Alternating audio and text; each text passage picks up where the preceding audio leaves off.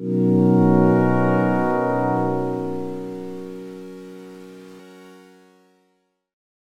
man.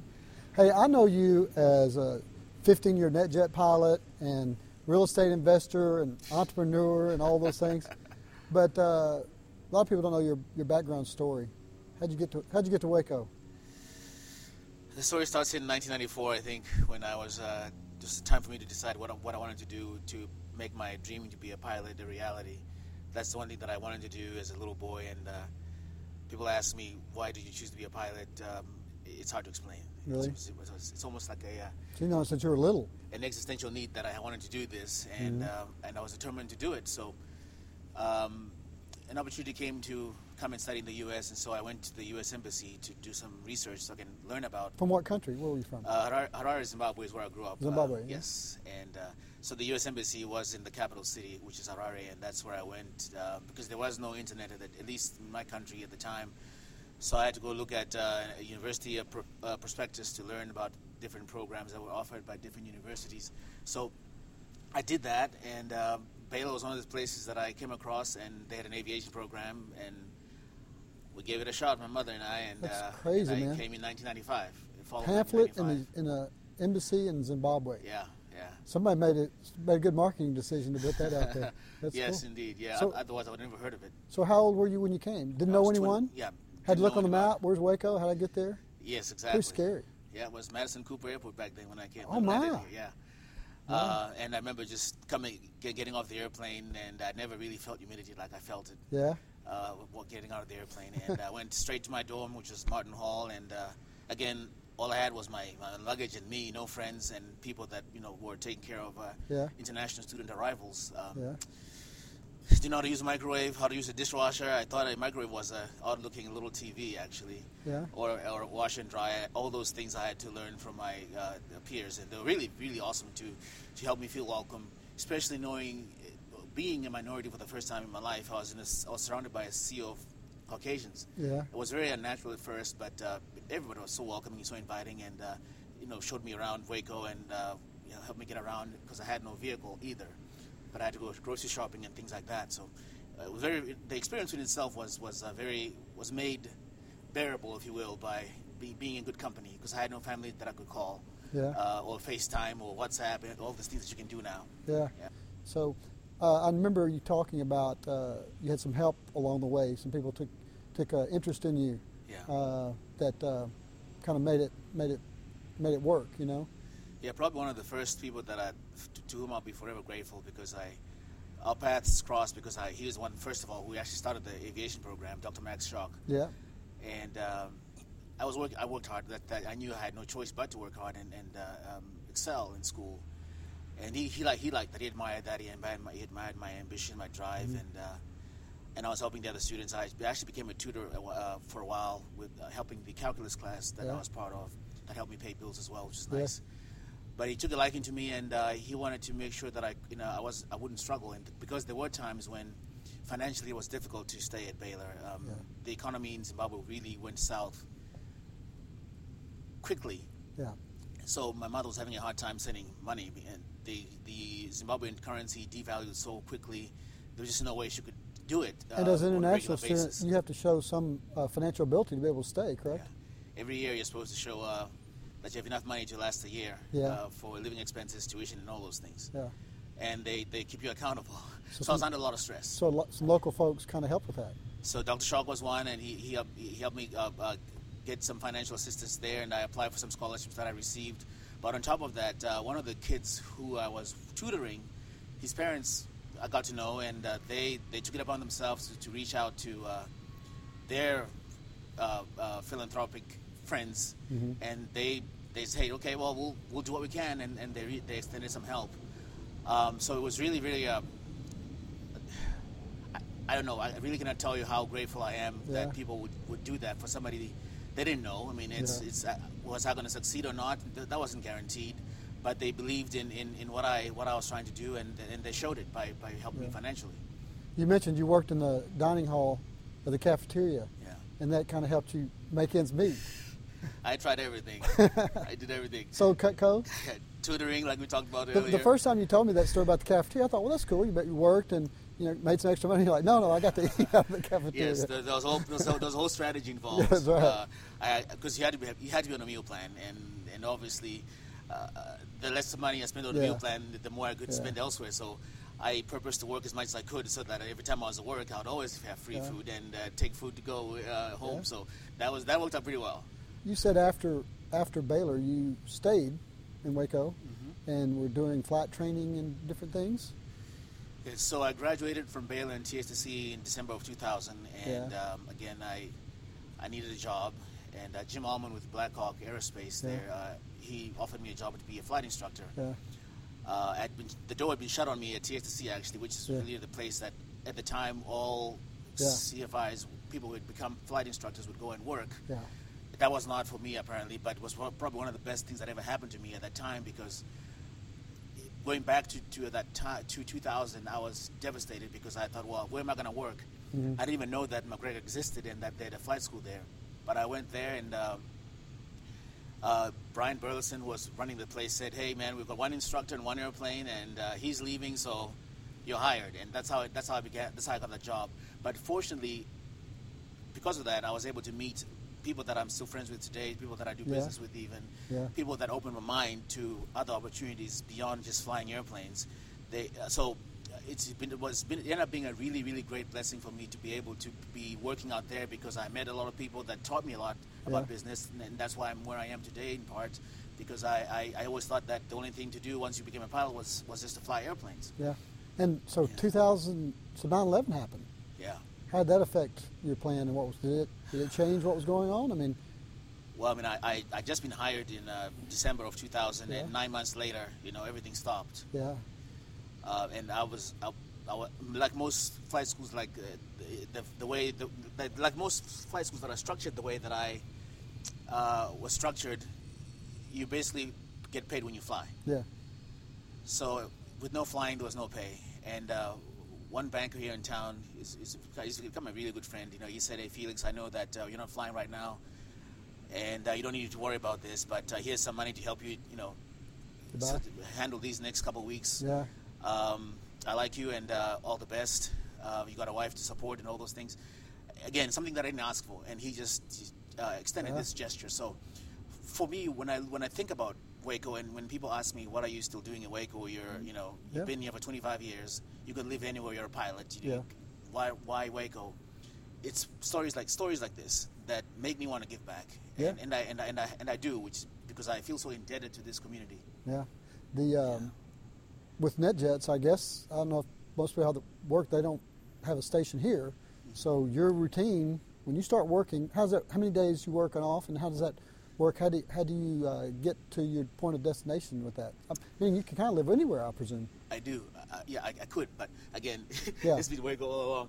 But uh, typically, my first day of work is starts with uh, with travel. Yeah, I drive to Killeen, get on an airline, and they send me somewhere. yeah. Uh, and I'm usually gone for seven days, so it's six nights on the road typically, and eight nights at home. So you just jump commercial to get you wherever your destination for your charter be. Wherever the jet is located and the co-pilot is located, that we'll all meet. We both meet there, get the airplane, and then we we fly our assigned trips for the entire week, and then we airline back. So you literally could live anywhere and choose to live here. Yeah. Yep, and then I, you know, when I'm when I'm here, I'm working with students at Baylor and TSTC and, uh, and other folks who are trying to get their licenses, and uh, trying to uh, get some houses. Yeah, yeah, we're going to get to that. Rental before I forget, I want to get this in because I know Yeah. you're one of the few uh, people I know that has actually walked away from a from a from a crash. I guess you can call it a crash. I don't know in the what you call yeah, it. it's an off-field landing. on-field landing. Off- off-field landing, landing. yes, That's a great yes. term. That sounds safe. Off-field yeah, landing. it, well, we walked away, so Yeah. it was definitely safe. Anything you can tell us about that? Safe as, as safe as it could have been. yeah. Um, I mean, 2001 was was a big year. So, uh, 10 days after 9/11, I roughly I think is when they. Op- in fact, it was 10 days after 9/11. They opened up the skies again. September 21st, 2001 was a Friday afternoon, and I was working with a general accountant here in town. He had to do he had to do one more flight prior to his exam the next day, which was going to be a Saturday morning, and his instructor had moved on to, to fly for the regionals. So I said, Felix, can you take me up for an hour and just kind of make sure that I'm ready to go tomorrow? Yeah. And I said, sure. It was a beautiful day, and we went out flying. And uh, unfortunately, um, when we took off, one of the times we took, we attempted to, to take off, the uh, the engine just started to sputter. Right here, uh, right here at Waco Regional. As a matter of fact, we just taken off to the south, you know, headed for the marina, and nothing, you know. And we went through that. I went through that denial phase as an instructor, and I'm looking over, thinking he did something, and trying to check everything. Things happened so quickly. Uh, the, the engine was gone because all the oil apparently had been uh, uh, draining from the engine because something had been uh, Yeah. filter had breached or something. But anyway, the engine seized, and literally, I just said, "Here's where we're landing. We, we can't make the lake," and that's where we wound up in the trees just past the marina. But both wings came off. I remember just hit the sounds and watching just things fly by me. The tail snapped, and I remember making a mayday call to Waco Tower, but you know, Yeah. it was kind of moot because they could Yeah. see this this Yeah. uh, trail of smoke behind the I know, airplane. know where to find you. Yeah, and so sure enough, we were able to get out uh, before this thing caught on fire, and we were we were in such a uh, inhospitable area that uh, had we not been wearing our shoulder harnesses and seatbelts like we like we sh- like we should, and we'd knocked or had been knocked out somehow, Yeah. there was there was no way we would be able- able to be saved because it was just so hard for the fire department to get to us. By the time they got there, it was just Yeah. basically a piece of Yeah, uh, burnt airplane. yeah. So that was a very uh, it was a trial by fire, if Yeah. you will, because I was relatively a brand new flight instructor at the time. Being that was your livelihood, was it was it hard to get back get back in the saddle, or did that just Well, you come know- naturally for you? You know, if you want something badly enough, nothing will ever get in your way, right? Yeah. I, I, I told myself, okay, Monday morning, go go up with somebody because you gotta get back. What are you gonna do if you if you, don't- Yeah. if you don't fly? This is what Who you are wanted you? to do. You're a yeah. pilot. And I went back at it, and uh, you know, I've been doing it since. Yeah, that's a great story. Yeah. I guess the training kicked in, and that, and some Yep. luck, and away we go. Training kicked in, and that's yep, that's that's that's why that's what we teach people to fly. Is uh, when, when when we teach people how to fly, I beg your pardon. We teach them uh, uh, emergency procedures like to deal with situations like that one. I can't believe you've been uh, with NetJets 15 years. Doesn't seem like it's that long. Yeah, it's Is right? fif- year 15 now. Yeah, started 15, uh, wow. J- January of 06, Yeah. But that's been an interesting. You encounter a lot of people, different people. That's in that. Yes, uh, yes. Yeah. I've, I've met and flown quite a few celebrities over over the uh, over the over the years. All no transcontinental. I don't know what size jet you fly. Is it all? Is it all domestic? I've flown different kinds, just I can do both. I've been to Mm-hmm. Europe, um, of course. I've, I've been to Pan- the furthest south I've gone is Panama, Mm-hmm. but uh, the one I'm flying now it's, it's mostly the Virgin Islands, Mm-hmm. Mexico, Canada, and the U.S. Uh, that's that's the kind of range it has. But I've had a chance to travel internationally beyond that. Yeah. I would assume, due to the nature of that type of flight, that you deal with a lot of, uh, like I say, celebrities, high net worth individuals, Mm-hmm. successful people. Most, uh, as a rule, general rule, most people friendly. I mean, Yeah. it's a good, it's a good experience as far as. There's always two pilots, I assume. Mm-hmm. Uh, And sometimes a captain. flight attendant, depending on the size of Oh, the really? airplane. Yeah. Yeah. Yeah. And um, so that's a, that's usually a fun process as far as. It is. You know, you get to. Um, you, there's a, there's a lot of uh, high, there are a lot of high net worth individuals out there, and uh, just just watching the, the watching them do their thing is it's kind of fascinating and sometimes educational. Yeah. Uh, but in, in all cases, at least uh, in my experience, they're usually very professional um, Yeah. with us. They respect what we do, and they respect. Uh, they trust us as, as a, you know people that are going to get them safely from A to B. Yeah. Do, um, is there is it a small enough um, community of those pilots that you cross paths, or is it just someone? Do you, do you end up flying with people you know quite a bit, or is it always different? You never. Um, I don't know how many there are. You know. There are 3,000 pilots, and depending on the fleet and where where, peop- where people live geographically, that can happen that you fly with uh, somebody. Now More you fly the same model plane all the time. until you so so you don't have yeah, to. until you train in another one. I mean, yeah. I, I think I'm in my fifth different type of jet at jets Yeah. that I've been trained in. So I'll fly this particular one for at least three years, and then I can opt to go to another one. Yeah. So you're not bouncing around between different planes every trip. You're in the same. No, in terms of just safety and Yeah. proficiency, uh, that's the practice that we, Familiarity. we exercise. Yeah. Yeah. You uh, talked before when we visited about uh, your entree into real estate. hmm How did that How did that come about? Uh, What are you laughing for? You're an entrepreneur, man, businessman. uh, How'd your interest in real estate come about? Obviously, flight is what it is. That's why you. You're, Yeah. That's your I was- living. But I'll say the first person I'll mention his name, and I don't think you'll mind. I will fair. Remember what Yeah. you told me when, when he was my student. He says, Felix, um, you need to buy yourself a duplex. Yeah. Live in one half and rent the other half. yeah, And, good and good financial advice. Just went right over my What? head. I didn't listen. yeah. Uh, and had I listened back then, I would have been more successful. then I met another guy who, who I met uh, when I was again a flight instructor Mm. at McGregor, um, uh, Gordon Robinson. Yeah. Same thing, Felix. You need to go to the courthouse steps. I don't know if you know, he knows a little bit about real estate. Yeah. Yes. he does. Yes, he does. go to the courthouse, and I go, Gordon, what are you talking about, man? I don't know anything about real estate. Yeah. He goes, you go learn. Yeah. And so I did. For six six months or so, I'd go there and, and watch this thing go on. Learn, look up terms, learned how to research properties and tax liens and all those Yeah. things. And I finally, finally went for it. And I bought my first property at the uh, courthouse steps. So they And give that's you, how it began. so when you're you're on flight, doing your thing, and then you have a lot of downtime here, and that it's kind of a second second job here. Work on your Second real job. estate investments. hmm And then, um, and of course, great working with you guys that Yeah. helped me make all this possible. Yeah, sure. Uh, but the, one of my other, one of my other passions is working with students because I know what that journey is like. Yeah. In fact, this morning I was out at TSTC Yeah. speaking to a commercial uh, uh, ground school class about what I, how I got to where I am and trying to remind them that hey, challenges will come, yeah. but you know determination will always get you there, no matter what. So, uh, doing that kind of stuff and working with students and uh, training them, evaluating them, that's another one of my uh, vocations and passions that I take up a lot of my time when I'm home. Yeah. What What do you think are the What do you think are the best traits or best qualities to be a commercial pilot? What kind of personality? So I've, I've got in my mind uh, the kind of people I like, would like to fly with, and some that are great people that I wouldn't like to fly with. But when you think about that, if someone was talking to you about maybe pursuing that career, what personality traits do you think they really have to have to crawl in that cockpit and do what they do and put people's lives in their hands and all that? It takes uh, ice cold uh, blood in your veins. I don't, Really? Uh, uh, hold on, I'm gonna, let me, re- re- rethink that one. uh, I No, that's say- great. I like honesty. Uh, obviously, attention attention to detail. Uh, uh, uh, uh, being very meticulous, being a perfectionist, and uh, this is, people always call me out on this. You have to want to be in control because if you cannot control, if you don't have that mentality to control the environment, you will, you will not be able to detect change when it happens. And Say that again. You have to want to be control. What? You have to be, you have to want to be in control Oh, the control. Yes. because if you're not in control of an environment, it, it is harder for you to detect that something within that environment is changing, Yeah. and that may affect safety. Yeah. being in control, but also being able to work with other people because most employers, like like NetJets, you work as a crew.